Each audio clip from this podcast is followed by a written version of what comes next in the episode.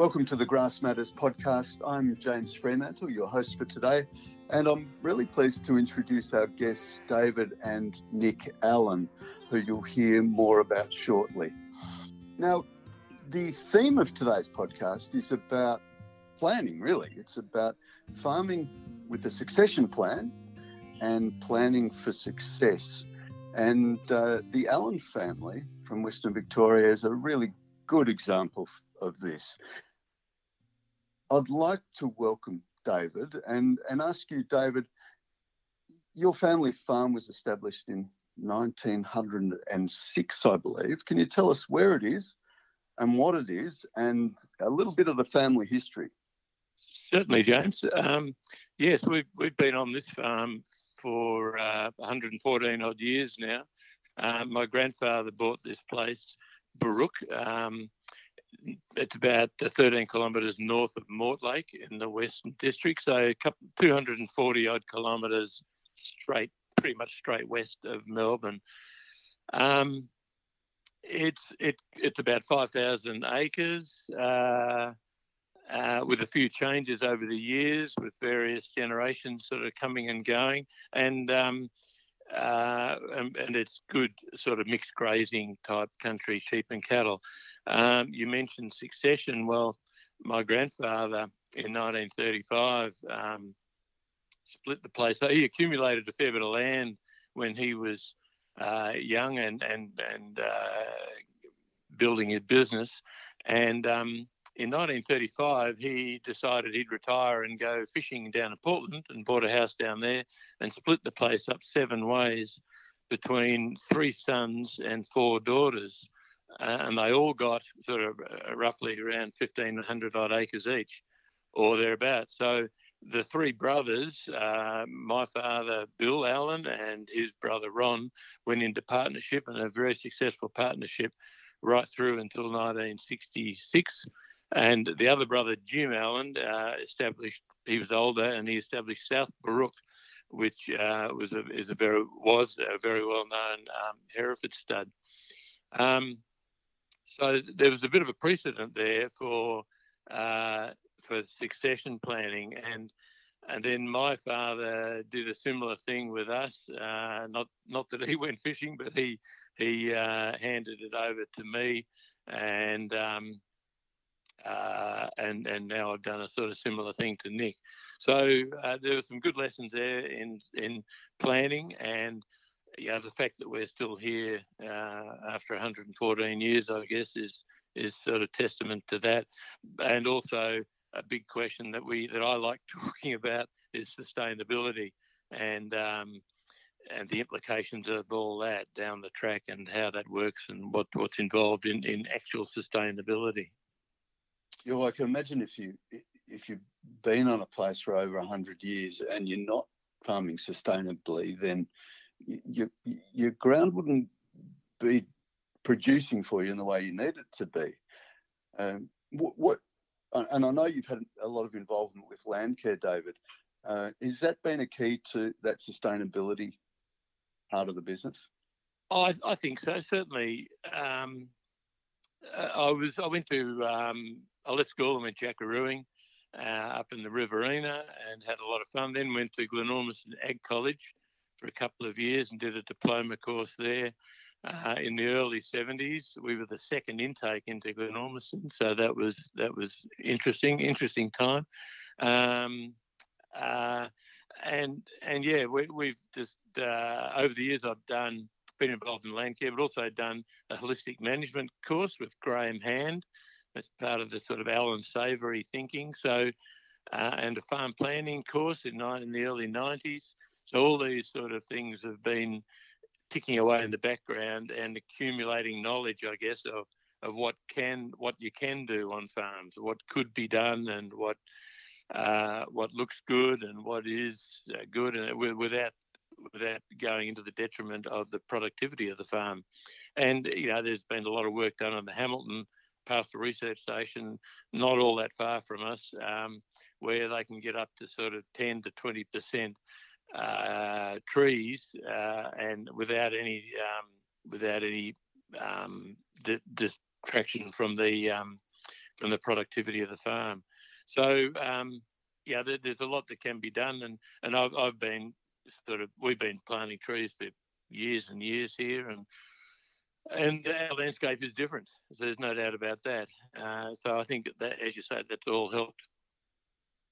So, David, that, that whole sustainability movement and whole farm planning really did transform Western Victoria uh, with the Potter Farmland Plan and Landcare. And um, you would have come across, I imagine, my cousin Andrew Campbell in that in, in that time.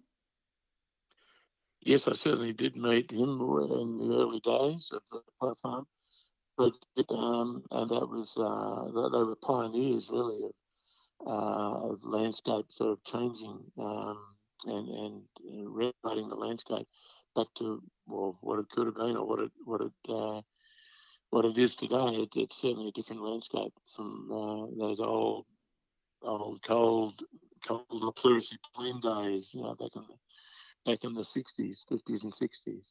Yeah. Um, but yeah, we used to buy our bulls from one of the Potter Farm there, um, a place called Helm View and uh, he had a, on his bull catalogue he had a picture of birds, which I always thought was really interesting for a bull salesman to have uh, photos of birds on his on the front of his catalogue. Uh, but he was a really interesting character, Chris, and uh, did an amazing job with his property Helmview up there.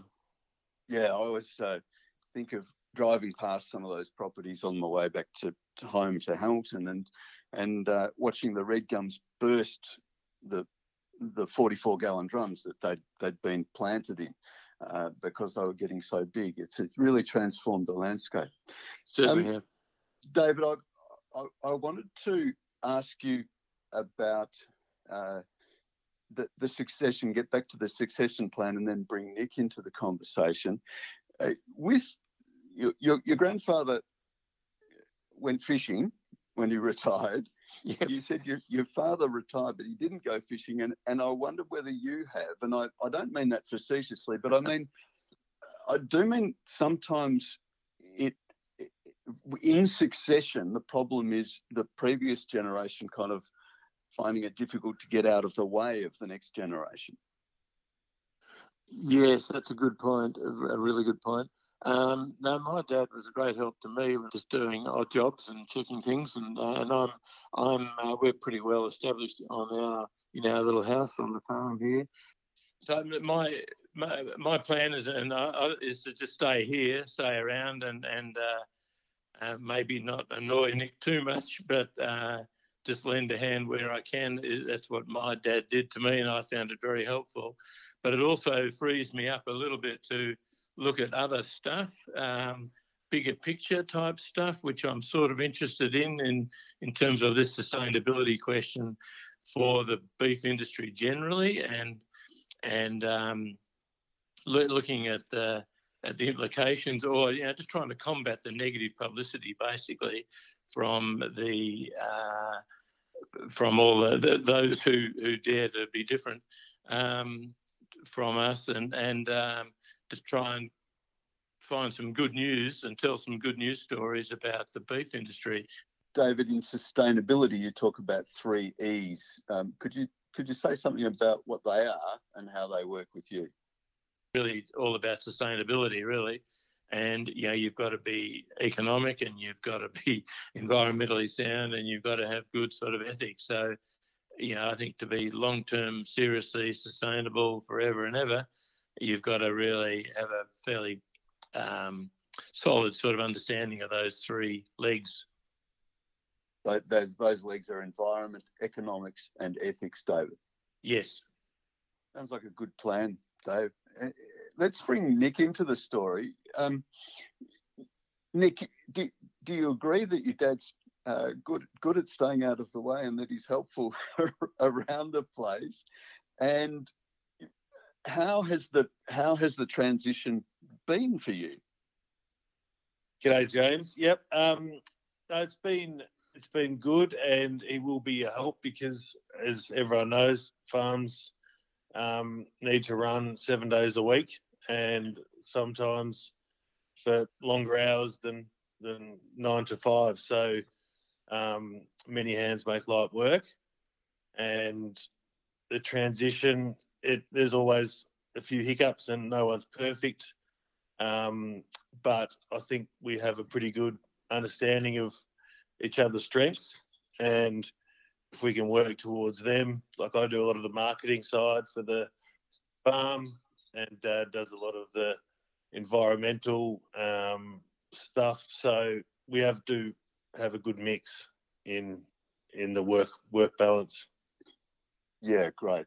Um, now, Nick, you tell us a little bit about your history because you, you've um, done some interesting things as well. You haven't gone straight back to the farm, uh, and and I'm interested to know what you've learnt along the way that that you wouldn't have learnt just just going straight back to to the farm.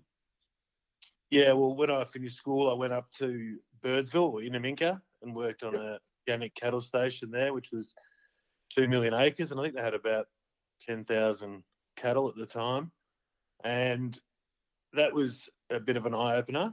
It was quite hot when I got there in February, and the fact that they cut that this cattle was just coming out of the sand dunes fat as mud was a pretty good uh, learning curve for me. Um, and there was no no inputs at all. So that was interesting. Um, and then after that, I went to Marcus, and I think a lot of people know what Marcus is all about. It's um, you get to go to a lot of farms while you're doing that course, and it um, opens your eyes to other industries as well, not only the ones you're you're used to. It's um, yeah, it's quite. I think it's a good course. So that was good. And then I worked up at uh, Lawson's, Lawson, um, Lawson at Yea for the bull stud, and that was a bit of fun. And I think from every place you work on, you just learn something big or small. Like everyone does things differently, and there's always different people you have to work with. Some you like, some you don't like, but at the end of the day, it's it's a different experience. So I was definitely not in a rush to come home. So then I worked at Werribee um, on the sewage farm there when, and that was 20,000 acres just outside Melbourne. So I lived in Melbourne in Prahran and drove out there every day. And that was, um, that was the same thing. It was, you know, big scale, a lot of numbers, and it was good fun. So what, what was, what was it? What was the learning there? Um, sounds like a crappy job, but uh, I presume that that they were um, putting putting the product, putting the sewage back into the land and and uh, using that to grow pastures where they Nick?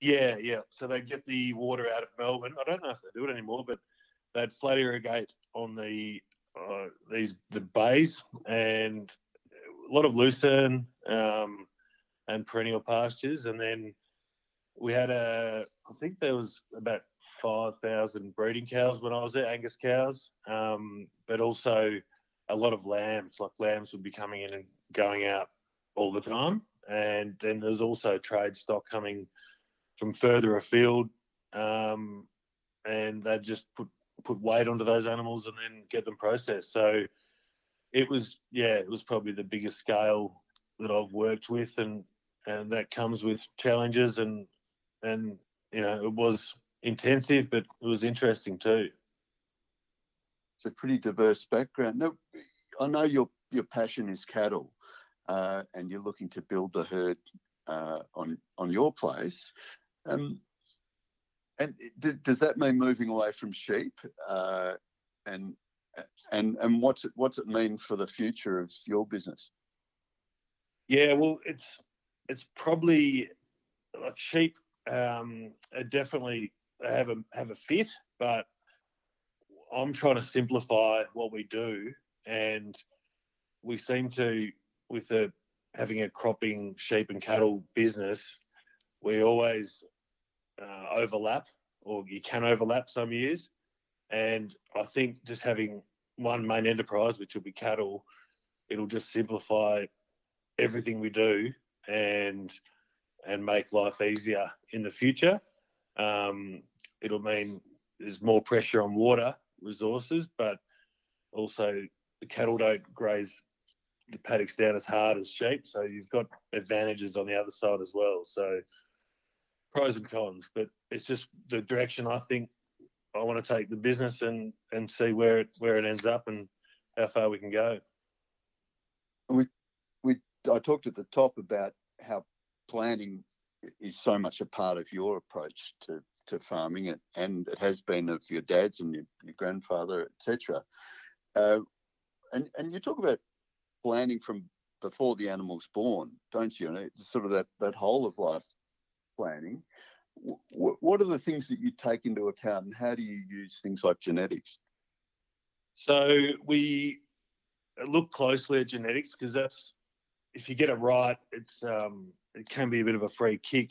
So that's sort of where we start. Uh, yeah, that's the starting point. Um, but then, like at the moment, we've got 700 cattle, uh, cattle calving, so we've got to start planning for next year. If we do get a dry autumn, we want the fodder reserves to be in place to be able to support those cattle, and you know give them a good start. Once you wean them off their mothers, we want to, you know, nutrition wise, we want to be able to um, get them away and and set them up for their life, basically, whether we keep them as replacements or whether we fatten them for um, the Great Southern brand. Like, it, it's a win-win either way. The better condition they're in, um, they'll pay us back, you know, tenfold. We think down the track. Mm. Can you give us, and perhaps this is a, a uh, could I ask David, what's that supplying to the the Great Southern brand? What are the benefits in doing that for you? Certainly, I'm I'm old enough to remember the days when it was a real them and us operation with the meat industry, and you know you wouldn't get any feedback barely from the meatworks at all. But but the, the Great Southern program has been a complete turnaround uh, with the fellas running that in terms of you know what they telling us what they need, and then um, they're helping us produce cattle, and um, uh, with with the benchmarks that we need to meet, and um, so it's uh, yeah, there's a lot to be gained uh, by providing a, a, sort of branded product like that, and and getting the grades right, and they usually uh, all ours grade pretty well. I mean, I I looked up some figures yesterday on the livestock data link, and uh, we sold something like 594 cattle, I think, in the last year, uh, and they had 90, a 98.1% compliance with um, the MSA requirements. Wow. So uh, once you sort of get a process, and you know, they start off have weaning cattle into silage. I mean, as Nick mentioned, we do the genetics. Usually involves a bit of hybrid vigor, so you're getting a free kick there uh, get into the silage pits. so you're feeding the cattle. They still feed out of silage, so there's no big wagons or anything. It's all, you know, we can. I tell people we can feed 600 cattle with a motorbike, you know, and um, it's pretty easy. Um, and then uh, so they, they grow off pretty well, and we've got a couple of other places where we take them to where we can rotationally graze them nowadays with better grasses and things. In the old days, we used to sell steers from sort of two years old to sort of 24 to say 30 months. But um, the you know the last few years we've been selling them from 17 months, 16, 17 months to through to 24. Um, so we're you know we're, we're turning them off earlier because they're getting a better start, and that's all a result of you know either well both good genetics and and better fodder better feed, you know, and which is all part of the planning process. Yeah, feeding them well. Mm, mm. Um, it, it, sounds like it, that you get you have very clear objectives, don't you, with the, with with a, a program like the Great Southern Program, because you you know exactly what you're aiming for, and then it it sounds like you get that feedback every time, and you you can just hone your product so much. If you're getting 98% compliance. That's that's extraordinary. Yeah, well, we're pretty pleased. Uh, we we do like the MSA index that they've introduced now, and that's a really good indicator of where we're sitting. And we need to be able to, or our aim is to try and increase uh, increase that. I think our average was 61.3 over those 594 cattle, but uh, it'd be good to increase that up to 62, 63, 64. And uh, so one of the main things we do is just if they're not quite right, we just don't send them. You know, we Nick and I assess them in the yards, and if they haven't got that fat cover that we're happy with, the rib fat or the P8 fat, uh, we just don't don't send them. We leave them in the paddock and get them next month. You know, last year or might have been the year before, we we sold cattle eight out of the 12 months. You know, which I was pretty pleased to be able to do. Uh, it's a really good spread of income and spreads the risk right around. But yeah, the big thing is that you know, we've got to try and meet the market and meet their specifications. And if they're not right, we don't send them. Mm, terrific. Now, Nick, could I could I ask you again back to the, the idea of succession? What have you got in place, or what are, what are you putting in place in terms of succession for the next generation?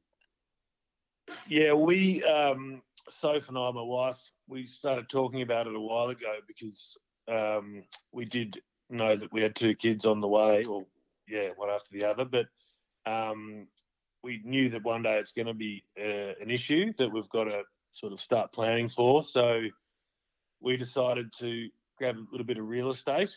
Um, we've also got a few shares, and that's just one, you know, uh, just one way that we can sort of prepare for the, you know, eventually it's either going to be one or the other or both of the kids. We don't know, but we want to have some sort of plan in place to be able to help them or help ourselves retire or a mixture of, of both um, but without sort of starting when we were in our low 30s, um, it would get harder and harder, I think, the later we left it. So mm. that's why we decided to do it, yeah, just after we got married. Now, your, your children are six and three, I believe. So um, do you have an inkling yet as to, to whether either of them are farmers? No idea. no idea. But um, yeah, it's yeah, it's a very hard one to know, and uh, both of them may not be at all. So, you know, it's um, is what it is. Uh, thanks very much, David and Nick Allen. Thanks, James. Thanks, James. And, and I could say that for our business, uh, grass really matters. Oh, terrific, David. That can be our new tagline. And this has been Grass Matters, your podcast from Great Southern, which is available every Thursday after 2 p.m. and wherever you get your podcasts. And follow us on the socials at Great Southern Family. And I'll speak to you next time. Bye now.